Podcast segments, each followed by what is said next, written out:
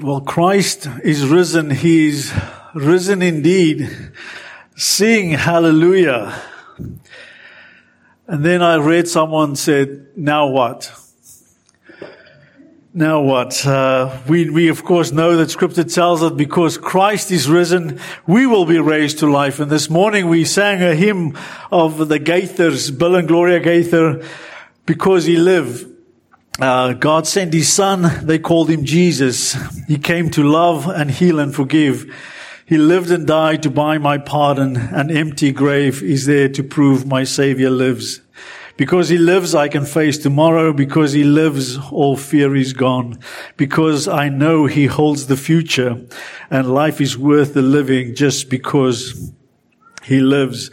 Now on Good Friday, we, we particularly spent some time looking at um, the death of Christ on the cross and reflecting on that, which also means that we then uh, spend time con- contemplating our own death. Uh, Romans 6 tells us that uh, in, a, in a wondrous, mysterious ways, when as we are united to Christ through the Spirit, that it is as if when Jesus died, we died.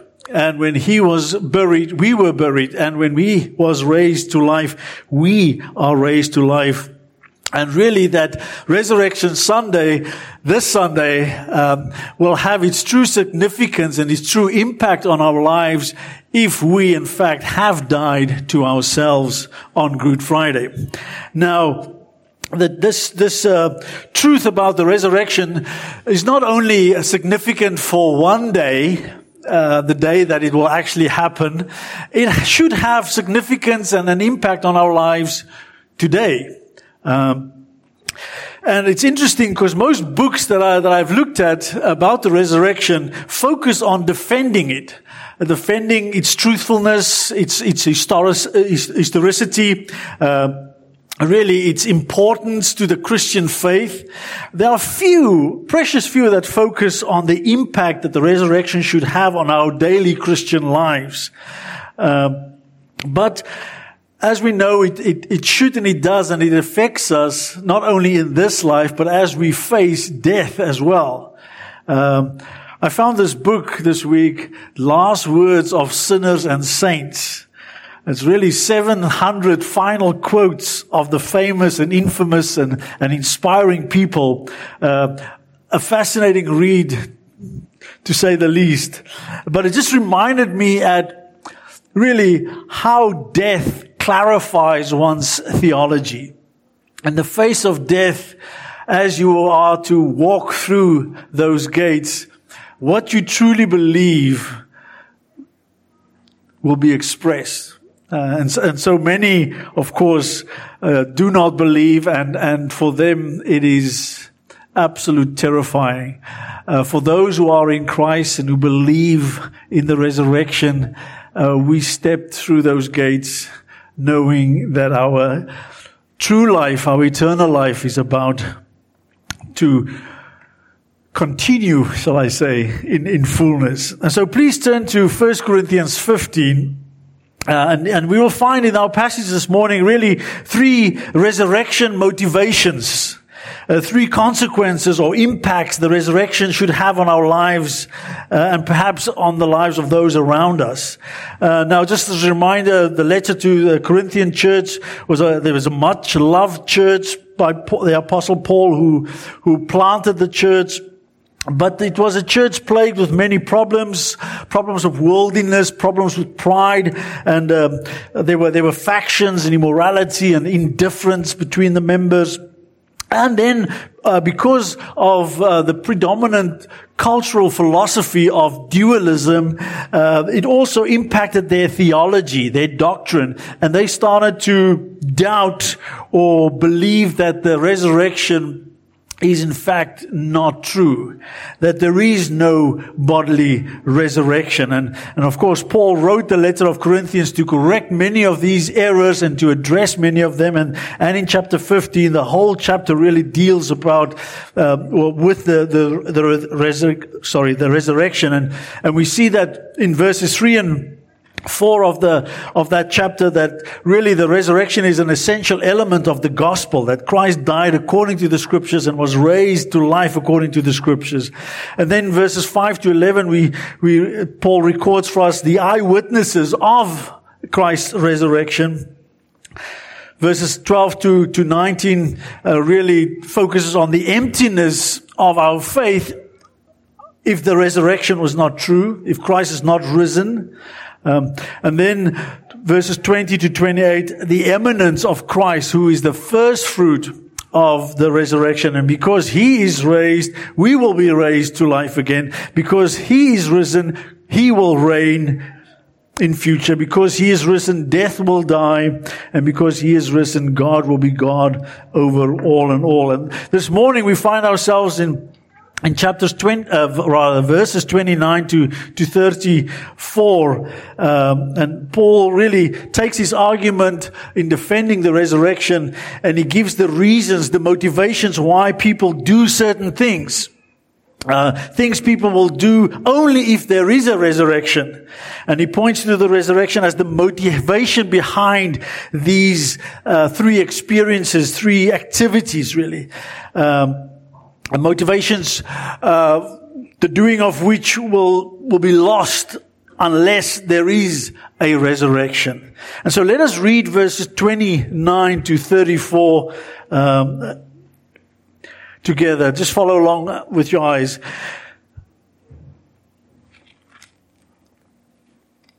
Otherwise, what will those do who are baptized for the dead? If the dead are not raised at all, why then are they baptized for them?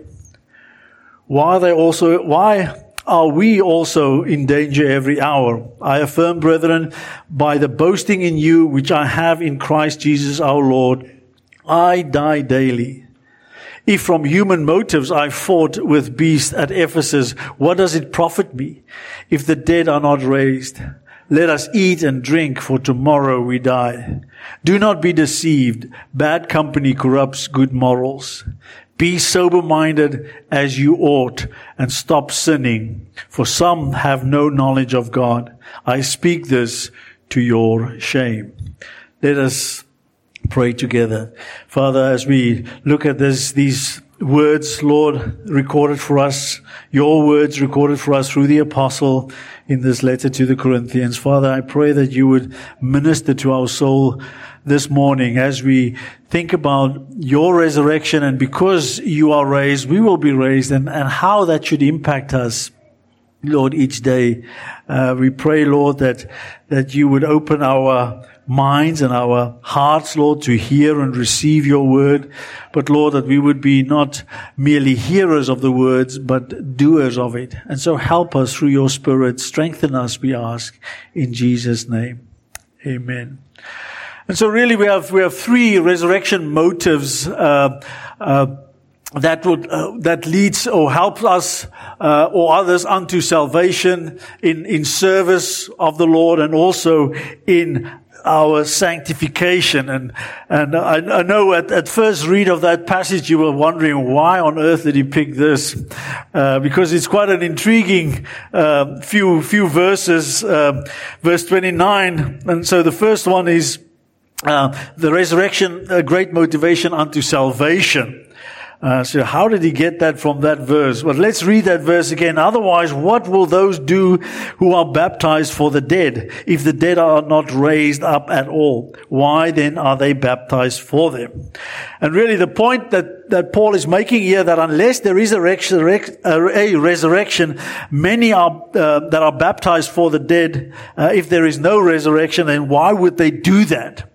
Okay, a very intriguing verse, uh, and, uh, Depending on, on who you listen to, anything up between 200 and 400 different types of interpretations of that verse.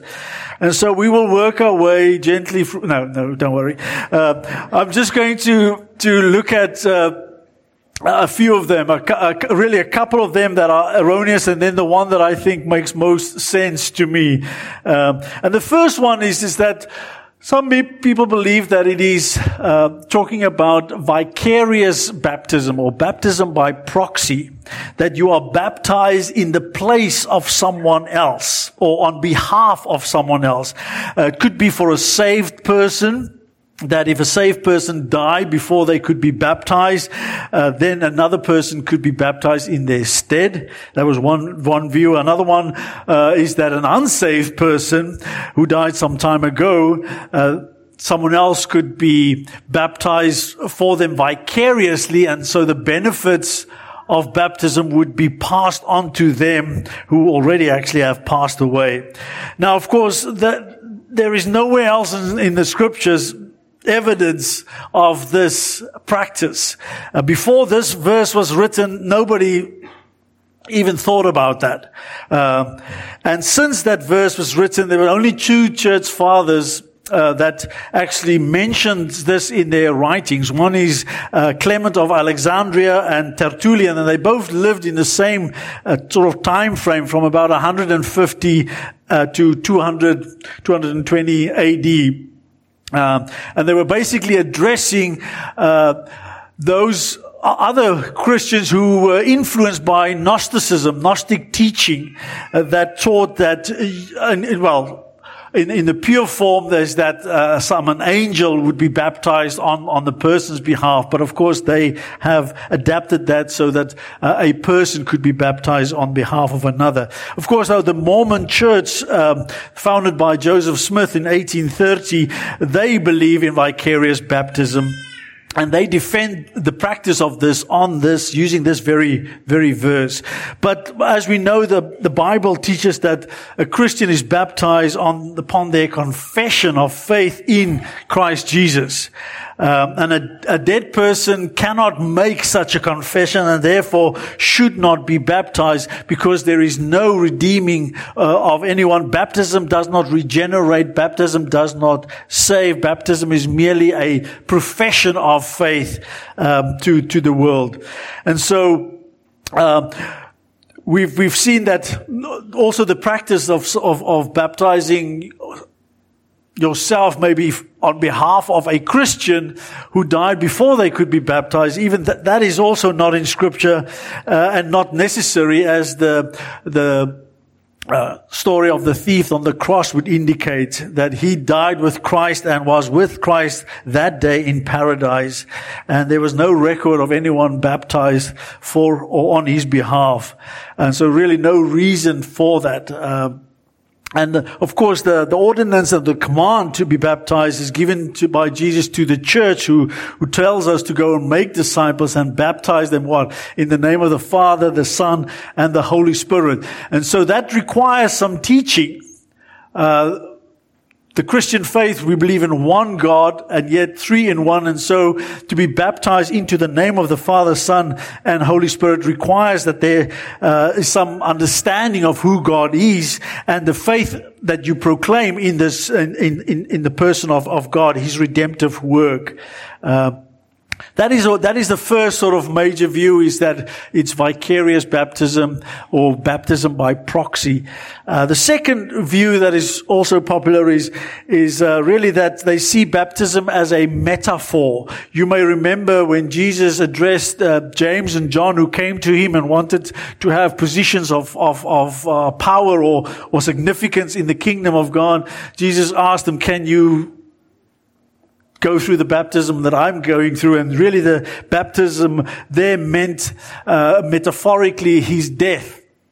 And they, of course, said they would. But so, if you believe that this would is, is referring to to to dying, uh, it would read being baptized by experiencing death and not baptized for the for the dead. And as I said, there are many, many other views. And I have to admit to you that I have not studied all 400 of them. Uh, but I've looked at, at, a few of them um, just to satisfy my own curiosity and, and to, to meet my obligation before the Lord to, to you. And uh, I understand that uh, my my the position where I land, I, I, we cannot be dogmatic about that. Um, uh, I cannot say emphatically that this is the, the, the, the way to view this passage. And so if you disagree with me, then I accept that wholeheartedly, uh, because ultimately this is a, a, a, very difficult verse to to interpret. But I think uh, what, what the, the, the interpretation that makes most sense to me and fits in best with the rest of what Scripture teach is based on the really understanding that baptism is used here as a synonym for salvation. Uh, we know, of course, that someone, when someone was saved, they were baptized. Um, uh, in, in the early church. Um, and so, and also the dead here is referring to Christians who have died before. And of course, the proposition or the preposition for really should be translated because of. Uh, so baptism is physical water baptism that is meant here, I believe, uh, that Christian initiation rite associated with salvation that, uh, as I said, Jesus instructed us to baptize those who uh, b- believe in Him in the name of the Father, Son, and Holy Spirit, and then teaching them all things. And of course, Peter on his first sermon on the day of Pentecost, uh, after many who heard the sermon was pierced through their heart, and they asked, "What must we do?" And what did Peter say? Repent and be baptized. And so that goes on through through through uh, the book of Acts. We record often the call was repent and be baptized, and so baptism I understand in this passage to mean uh, or to be synonymous with salvation. So, and I'll explain a little bit more about that. And the dead, as I said, would be Christians who have physically died, uh, not unsaved, uh, not a metaphor, but but Christians who have, who've, who've, died. And then the, the preposition um, that is translated here for, uh, or in the ESV on behalf of the dead, I think is best translated by the words because of. Now, that little preposition can be translated depending on the grammar and the context in a number of different ways. It can read, uh, it can be translated as for the dead, on behalf of the dead, for the sake of the dead, in place of the dead, instead of the dead, in the name of the dead, because of the dead, concerning the dead, in reference to the dead, with regard to the dead, over the dead, or above the dead. Uh, Many of them actually would fit the context and even the grammar in this, in this case. And so really we end up having to choose. Having to choose which one, um, we think fits best with uh, the grammar context, but then also with what scripture teaches us, the, the, the broader um, uh, teaching of, of of scripture. And so, as I said, I believe, uh, in, in, in, view of my understanding of baptism, that this is uh, uh, synonymous with salvation and that the dead uh, are, are, Christians who have passed away. Uh, and of course, translating this preposition because of, um, we can read the passage as what will those do who are baptized or, or being saved or have become to salvation because of the dead? If the dead are not raised, why are they baptized because of the dead? Uh, now, if that's what it says, what does this mean? Uh, what does it mean? And so, I think there are three different options that we can look at. First of all is, is what will those do who came to salvation, who was baptized because of the dead, because of a Christian who died in how they faced death in the, in the process of dying and how they actually stepped into eternity. So that would be one option. The other one was, will be what will those do who came to salvation because of the testimony of a dead Christian? Uh, not because of how they died, but because of how they lived, their faith, their, their devotion, their witness about Christ, their work for Christ, their worship of Christ before they passed away and they've heard of them and therefore because of their testimony and their assurance of the resurrection, God used that to prompt them to come to salvation. Or the third one is, is what will those do who came to salvation, was baptized, because of the death of a much loved Christian friend or family member? And because they desperately miss them and want to be reunited with them again at the resurrection, the thought of that is what God used to actually bring them to salvation. So all three of these scenarios uh, have been used by the Lord in the past uh, to strike the gospel of Jesus Christ home into the heart of a sinner. Uh, and so that they will bow the knee before Christ and confess Him as Lord and Savior because there is a resurrection as evidenced by those who believed but who are now d- dead and is past. Um, and there are countless of stories of, of, of course, people on their deathbed, how they stepped into eternity in such a way that moved others to believe, um, to be saved ultimately. Uh, who was not afraid of death. For they believed that the moment they absent of the body, they step into the presence of the Lord, as, as 2 Corinthians 5 tells us. And we can just think of all the martyrs of the faith in, in, in Christian history, just starting with Stephen's death. Uh, I wonder what impact that had when he saw Stephen died and say, Lord, forgive them. Uh, and there was Saul standing at his stoning. I wonder what impact that had on Saul later on when the Lord appeared to him. And of course, all the apostles, bar, bar the apostle John, died a martyr's death. And so throughout the ages, many who have believed and because of the way they what they believe and the way they died, uh, resulting in the saying that the blood of the martyrs is ever the seed of the church.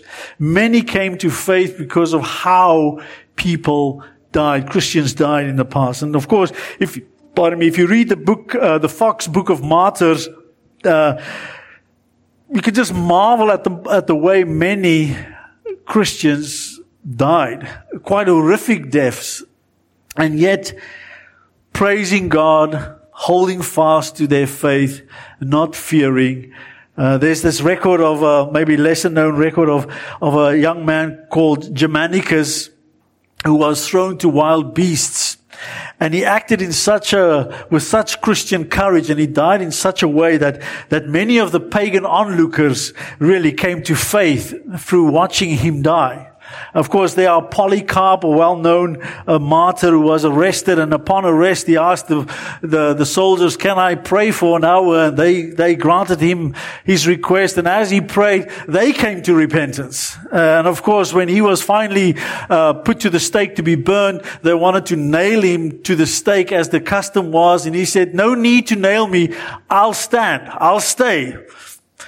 And just the thought of that is incredible when, when the pain of the flame start leaking on your body and you willingly stay where, where they've placed you to be burned. Uh, massive impact on those who witness it. And so, not only martyrs really, but everyday Christians, how they walk through the gates of death with no fear and, and, and great peace and full assurance. Uh, why? Because this life is not all there is. There is life after death. There is a resurrection. And people who truly believe that would face death in a different way than those who believe there is no life after death and no resurrection. Uh, the, the Puritan Thomas Brooks says, a man that sees his propriety in God knows that death shall be the funeral of all his sins sorrows, afflictions, temptations, desertions, oppositions, vexations, oppressions, and persecutions. And he know that death shall be the resurrection of all his hopes and joys and delights and comforts and contentments. And that it shall bring him to a, a more clear, full, perfect and constant enjoyment of God. Death is not something that we should fear because there is a resurrection. Um, and so there are countless of testimonies of those who came to faith in the way that people died. But then, of course, there are also many who came to faith based on the testimonies of how Christians lived before they died. Uh, maybe recorded for us in biographies uh, or told by others.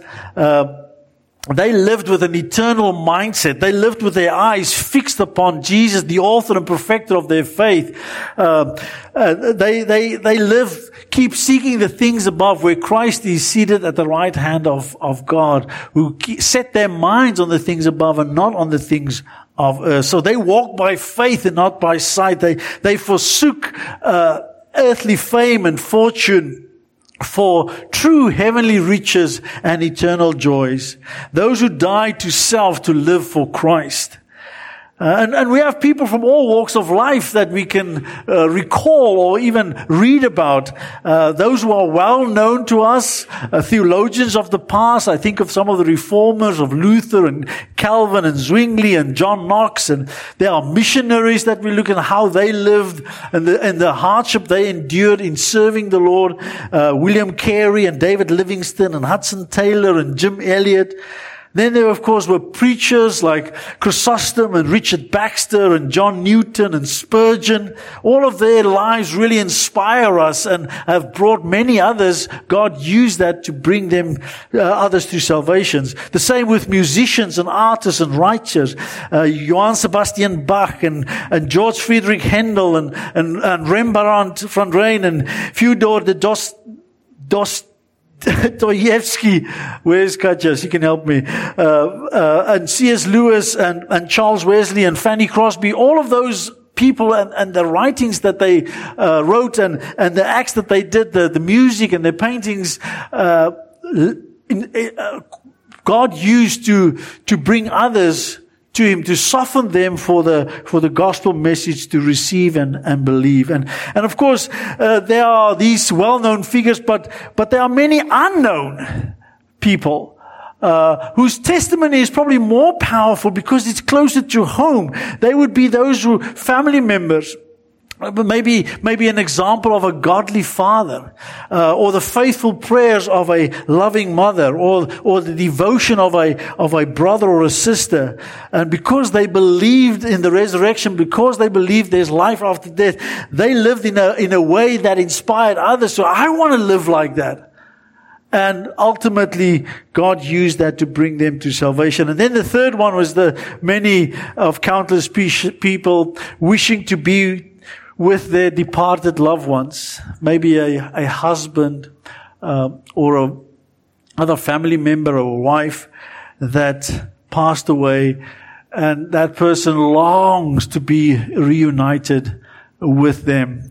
Uh, and so Lord used that to soften them to the gospel and bring them to salvation. And, and really Paul comforts the Thessalonians with this very truth when he says in 1 Thessalonians 4.13, but we do not want you to be uninformed, brethren, about those who are asleep, meaning those who have passed away, so that you will not grieve as do the rest who have no hope. For if we believe that Jesus died and rose again, even so God will bring with him those who have fallen asleep in Jesus.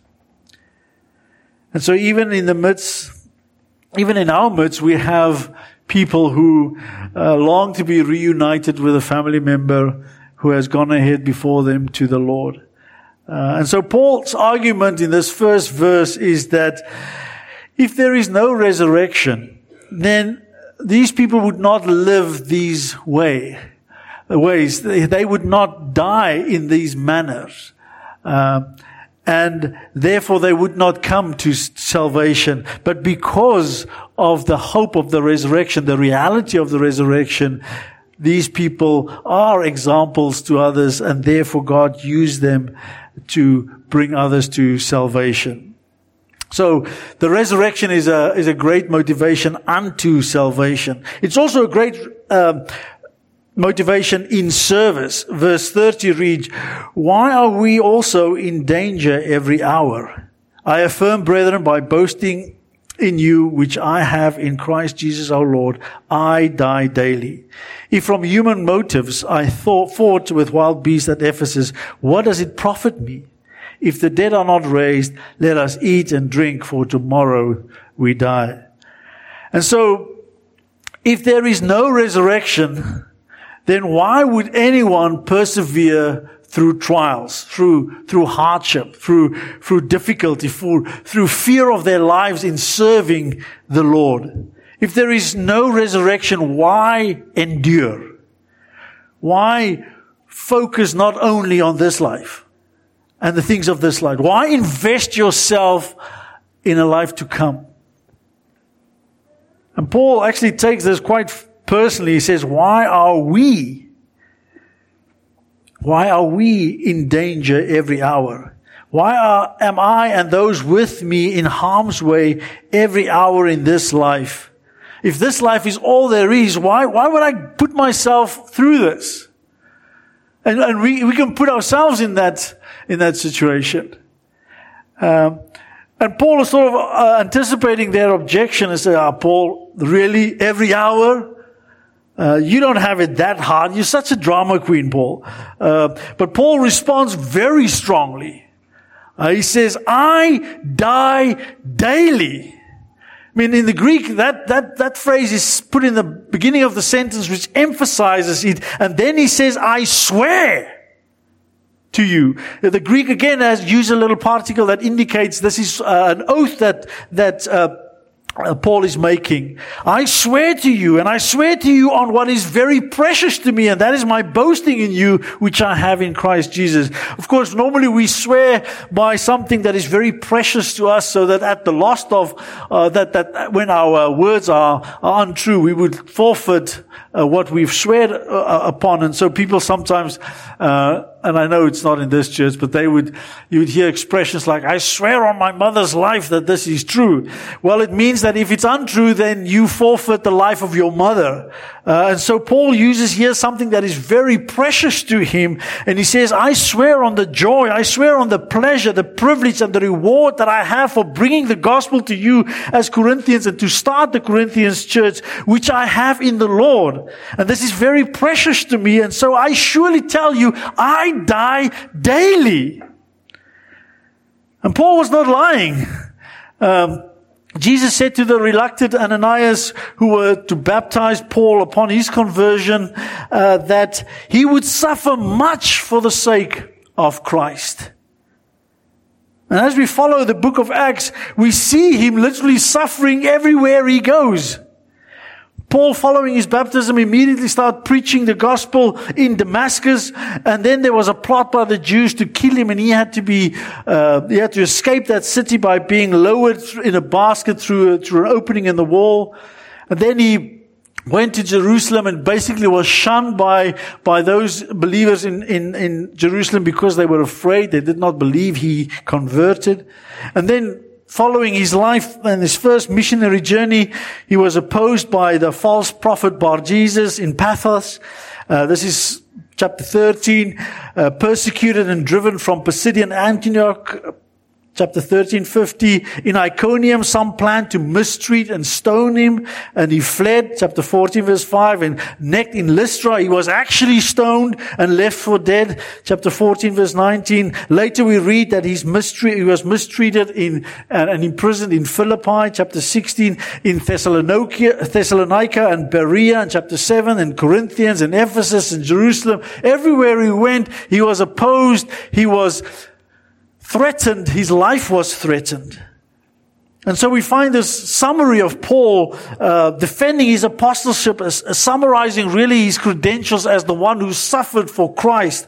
And he says, uh, 2 Corinthians 11, 23, are they servants of Christ? I speak as if insane in more so, in far more labors, in far more imprisonments, beaten times without number, often in danger of death. Five times I received from the Jews 39 lashes. Three times I was beaten with rods. Once I was stoned. Three times I was shipwrecked. A night and a day I spent in the deep. I have been on frequent journeys in dangers of rivers, dangers of robbers, dangers of my countrymen, dangers of, from the Gentiles, dangers in the city, dangers in the wilderness, dangers on the sea, dangers among false brethren. I have been in labor and hardship through many sleepless nights, in hunger and thirst, often without food, in cold and exposure. And apart from these external things, there is the daily pressure on me of concern for all the churches. Why would Paul do that? Why would he put himself, why would anyone do that if there is not the hope of the resurrection? that he will be with Christ, that he will reign with Christ, that he will be rewarded by Christ. Second Corinthians 4 verse 8 tells us, uh, we are afflicted in every way, but not crushed, perplexed, but not despairing, persecuted, but not forsaken, struck down, but not destroyed, always carrying about in the body the dying of Jesus, so that the life of Jesus also may be manifested in our body. For we who live are constantly being delivered over to death for Jesus' sake, so that the life of Jesus also may be manifested in our mortal flesh. So death works in us, but life in you. And he says, because Jesus is, is raised, and because they will be raised, they will endure all these things. They die daily, so that the life of Christ will be manifested in their so why keep on doing this? Why putting himself through that if there is no resurrection? If there is no hope of seeing the Lord again, if there is no reward, if there is no well done, good and faithful servant, if there is no reigning with Christ, if there is no inheritance with Christ, if there is no resurrection, people would simply not endure, will not persevere through suffering. We would not have Hebrews 11 in our Bibles if it was not for the resurrection and the promises that God made. Speaking of the descendants of Abraham in Hebrews 11 verse 12 reads, Therefore there was born even of one man and him as good as dead, as many descendants as the stars of, uh, of heaven in number and innumerable as the sand which is by the seashore. All these died in faith without receiving the promises but having seen them and having welcomed them from a distance and having confessed that they were strangers and exiles on the earth. For those who say such things make it clear that they are seeking a country of their own. And indeed, if they have been thinking of that country from which they went out, they would have had opportunity to return. But as it is, they desire a better country, that is a heavenly one. Therefore, God is not ashamed to be called their God, for he has prepared a city for them. God made wonderful promises to Abraham and his descendants, and many have died hoping for that, not seeing it in, in the flesh or in, in, in, in or by sight. Verse 33 of Hebrews 11, who by faith, speaking again of those who've overcome who by faith conquered kingdoms, performed acts of righteousness, obtained promises, shut the mouths of lions, quenched the power of fire, escaped the edge of the sword, from weakness were made strong, became mighty in war, put foreign armies to flight. Women received back their dead by resurrection, and others were tortured, not accepting their release so that they may, might obtain a better resurrection. And others believe, uh, so others experienced mockings and scourgings, yes, also chains and imprisonment. They were stoned, they were sawn in two, they were tempted, they were put to death with the sword. They went about in sheepskins, in goatskins, being destitute, afflicted, ill-treated, men whom the world was not worthy, wandering in deserts and mountains and caves and the holes in the ground. All of these, having gained approval through their faith, did not receive what was promised, because God God had provided something better for us so that apart from us, they would not be made perfect. They believed, they hoped, they lived in this life in a way that reflects their faith in the life to come, in the resurrection. And so back in, in uh, 1 Corinthians 15, Paul says that he fought with wild beasts in Ephesus. And he says, if this was purely for human reasons, if this was just for me to, to show off my strength or, or to get some fame or because I'm just plain stubborn and I don't want to listen, uh, that's not why I did this. No, it was because he knew he would stand before his Lord. That he will need to give an account of the ministry entrusted to him, of the stewardship of the gospel his very life redeemed by the blood of his Savior. And so we can go through all of church history. People who suffered, they endured, they persevered. Why? Because they will be raised to life again. They believed that. And it impacted their everyday life here. They look forward to a better resurrection.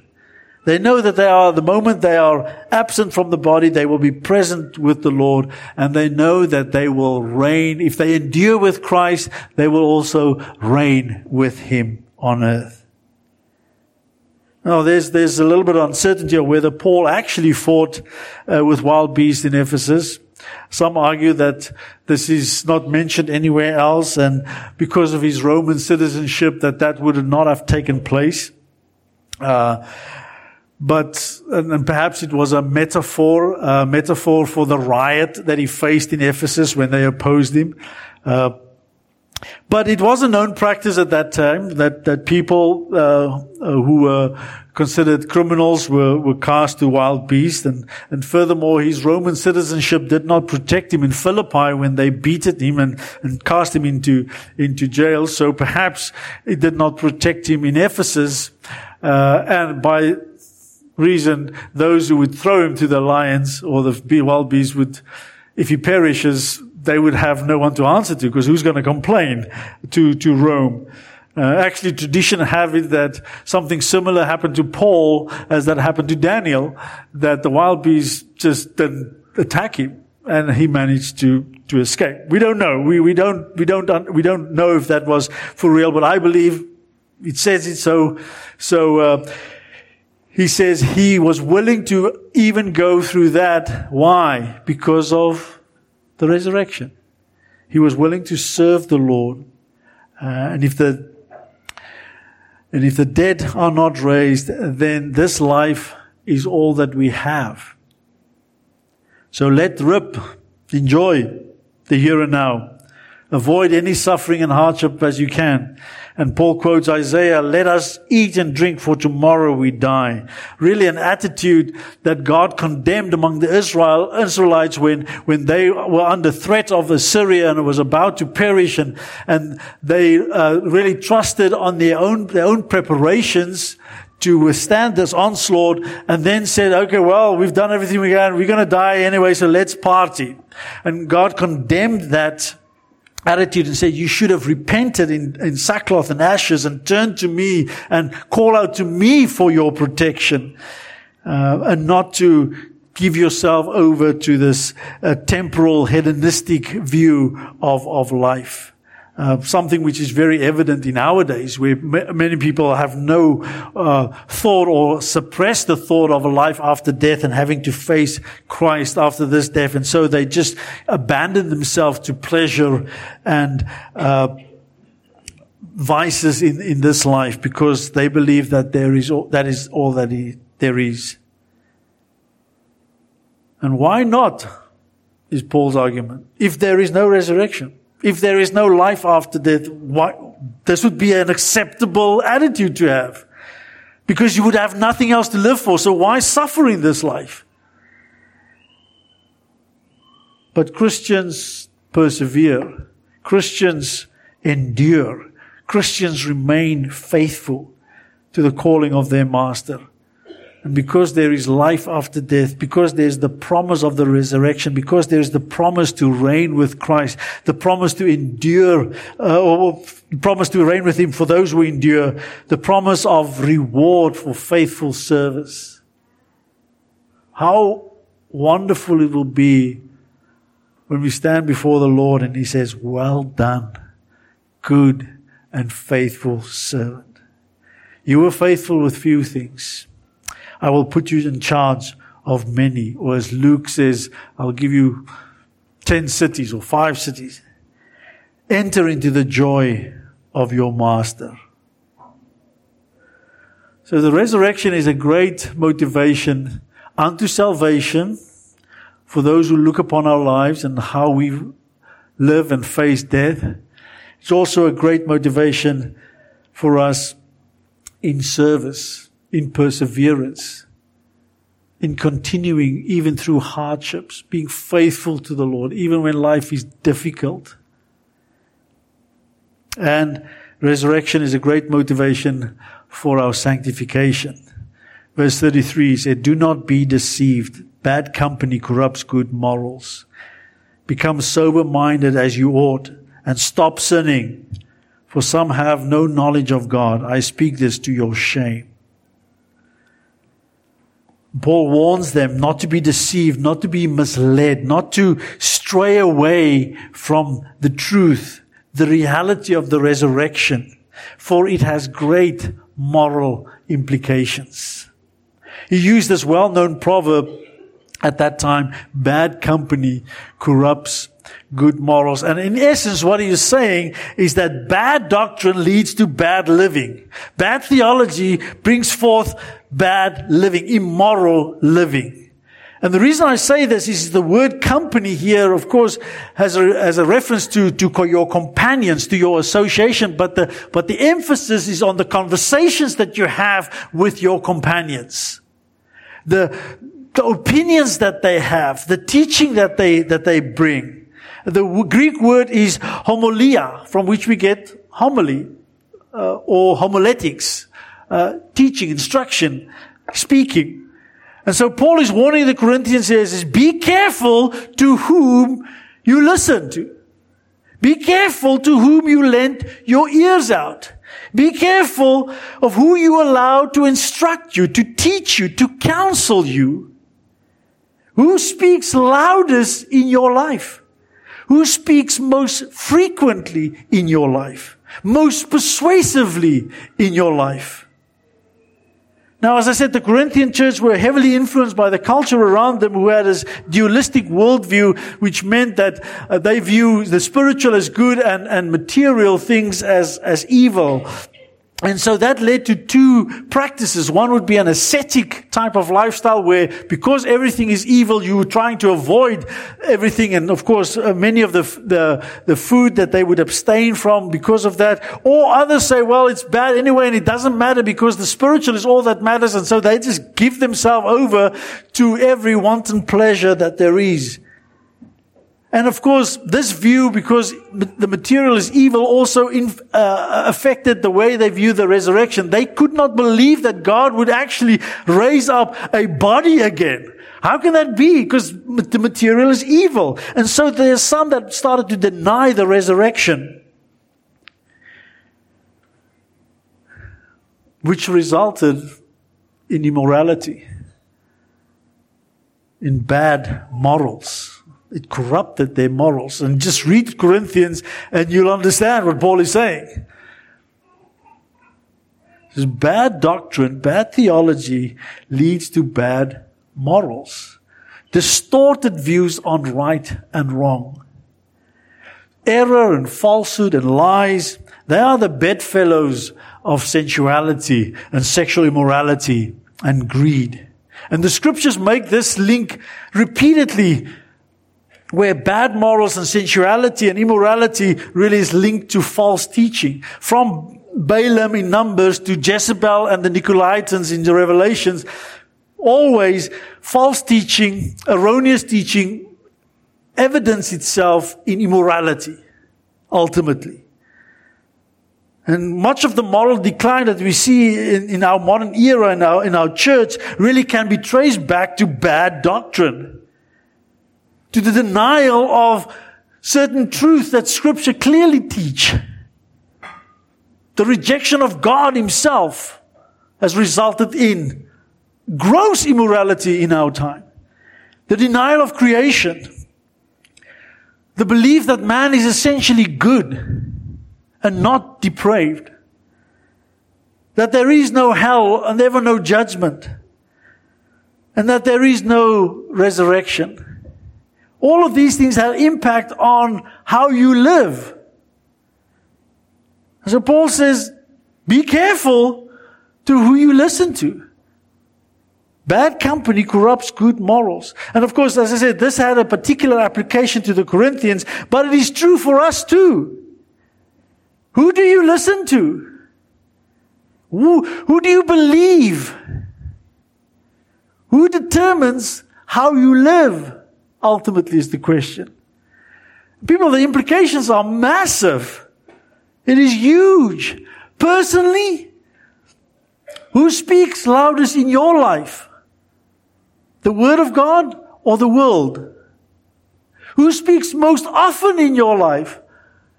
The Spirit of God or the Spirit of this age? Proverbs 4.23 tells us, be on your guard. Guard your heart with all diligence, for from it flows the issues of life. Proverbs 13.20 says, he who walks with wise men will be wise, but the companion of fools will suffer harm. A fool, by definition in scripture, is he who does not believe in God. Romans 12, 2 tells us not to be conformed to this world, but to be transformed. How? By the renewal of our minds so that we may prove what the will of God is, that which is good and acceptable and perfect. And forfeiting and forsaking the belief in the resurrection remove really the consequences of our sin from us. So who do you believe? Who do you listen to? Our parenting, not only personally, but how we raise our children. Who speaks loudest to them? Who speaks most often to them? The scriptures or the secular school curriculum? We currently see an openly admitted agenda by the LGBTQ plus community for the minds of our children. And it's simple, simple ABCs. Attitude shapes action. Beliefs produce behavior. Curriculum controls conduct. Doctrine determines your deeds. What your children are being taught is how they will turn out. And so follow the biblical curriculum. And teach them the biblical curriculum. Just, just use Proverbs, as an example. Just a few, the first six or eight chapters of, of, um, of Proverbs says repeatedly, listen to the instruction of your father and do not forsake the teaching of your mother. Proverbs 1 warns against bad influences by bad friends. It says, if your friends entice you, do not go with them. Do not follow them. Chapter 2 talks about the need for wisdom and the benefits of godly wisdom. Chapter 3 talks about really how to please God, that we should buy kindness and truth around our necks and write it on the tablets of our hearts so then we will have good favor with men and God. And then he talks about creation, how God created the world. Chapter 4 talks about right and wrong. Chapter 5 and chapter 7 talks about, well, speaks against immorality. And chapter 6 is just a, a number of, of sections of good counsel. How to, really speaking about our work ethic and truthfulness. And so people, we need to wake up. We need to make sure that our children hear God's word, God's curriculum. Because bad doctrine produces bad living. Bad company corrupts good morals. And of course, that's not only personally and parenting, really it's for preaching. The church that you attend, do they teach the scriptures? Do they teach sound doctrine? Theological error has evil consequences. And I don't know, speaking to uh, the few who may ever see this or watch this, I pray that you would look at your church and see, do they preach the scriptures? Do they preach sound doctrine? I pray that they do. Because if they don't, it will evidence itself in immorality. Peter warned the church in 2 Peter 2, verse 1, but false prophets also arose among the people, just as there were also false teachers among you. who will secretly introduce destructive heresies, even denying the master who bought them, bringing swift destruction upon themselves. Many will follow their sensuality And because of the way of the truth, will, because of them, the way of the truth will be maligned. And in their greed, they will exploit you with false words. Their justice, their judgment from long ago is not idle, and their destruction is not asleep. And Jude likewise warned the church, Jude 3 and 4, Beloved, while I'm making every effort to write to you about our common salvation, I felt the necessity to write to you appealing that you contend earnestly for the faith which was once for all handed down to the saints. For certain persons have crept in unnoticed, those who were long beforehand marked out for this condemnation, ungodly persons who turn the grace of God into licentiousness and deny our only Master and Lord, Jesus Christ. People that Christ wants to, wants his bride to be pure. He wants his bride to be holy. Without spot or wrinkle. And it's achieved how? Through the cleansing, through the washing of the word. And so, be sober minded, become sober minded, Paul told the Corinthians, and stop sinning. For some of you have no knowledge of God. Wake up, believe rightly, so that you will behave righteously. Those who teach that there is no resurrection, Paul says they do not know God. They have no knowledge of God. It does not matter how many theological degrees they have. It does not matter how charismatic a leader your pastor may be. If he is not teaching sound doctrine, then he does not know God. It would be like the Sadducees, the uh, group of leaders at the time of Jesus' ministry on earth who questioned Jesus about the resurrection, all the while not believing in it. And Jesus answered and said to them, You are mistaken, not understanding the scriptures nor the power of God. For in the resurrection they will neither uh, marry nor are given in marriage, but are like angels in heaven. But regarding the resurrection of the dead, have you not read what was spoken to you by God? I am the God of Abraham and the God of Isaac and the God of Jacob. He is not the God of the dead, but the living.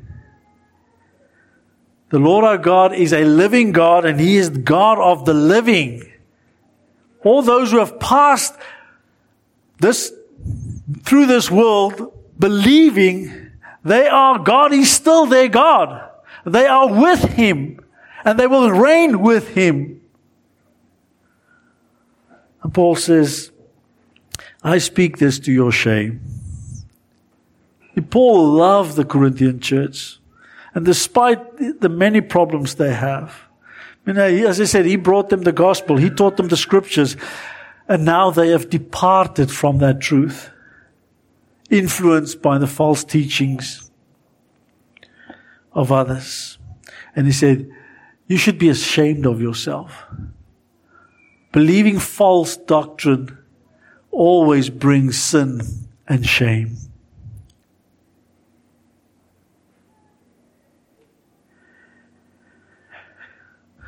Just in closing, I mean, I, I would be surprised if there is anyone, maybe a little bit alarmed, if there is anyone in this church who do not believe in the resurrection, that there is life after death.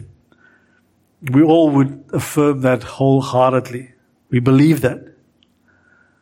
But do we live as if we believe it? Would our life and our death inspire others to salvation? Would our service testify to our faith in the resurrection? Our faithfulness, our perseverance in the face of difficulty and hardships, opposition.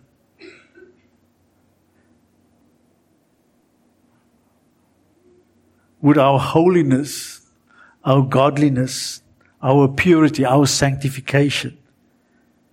Will that testify to our faith in the resurrection, not only of Christ, but of our, us? That we will see the Lord again, that we will be with him, that we will walk with him, that we will reign with him. People, the resurrection is true and real, and it has real life consequences for us all. And it serves as a great motivation unto salvation, a great motivation in service, and a great motivation for sanctification. Christ is risen. He is risen indeed. And because He lives, we live. Let us live that life in such a way to testify to our faith, our belief, our hope in a future resurrection. Let me pray for us. Father, we come to you, Lord, with, with joy in our hearts, Lord, that we know that you live. We know that you are risen and you are seated at the right hand of the Father, Lord, awaiting for your enemies to make, uh, to be made a footstool for your feet, and that you will come again, and that you will rule and that you will reign. And when you come again, you will bring all those who have believed in you, whom you will raise to life again. Glorified bodies, Lord. Equipped and fit for an eternity of worship and praise and service of you.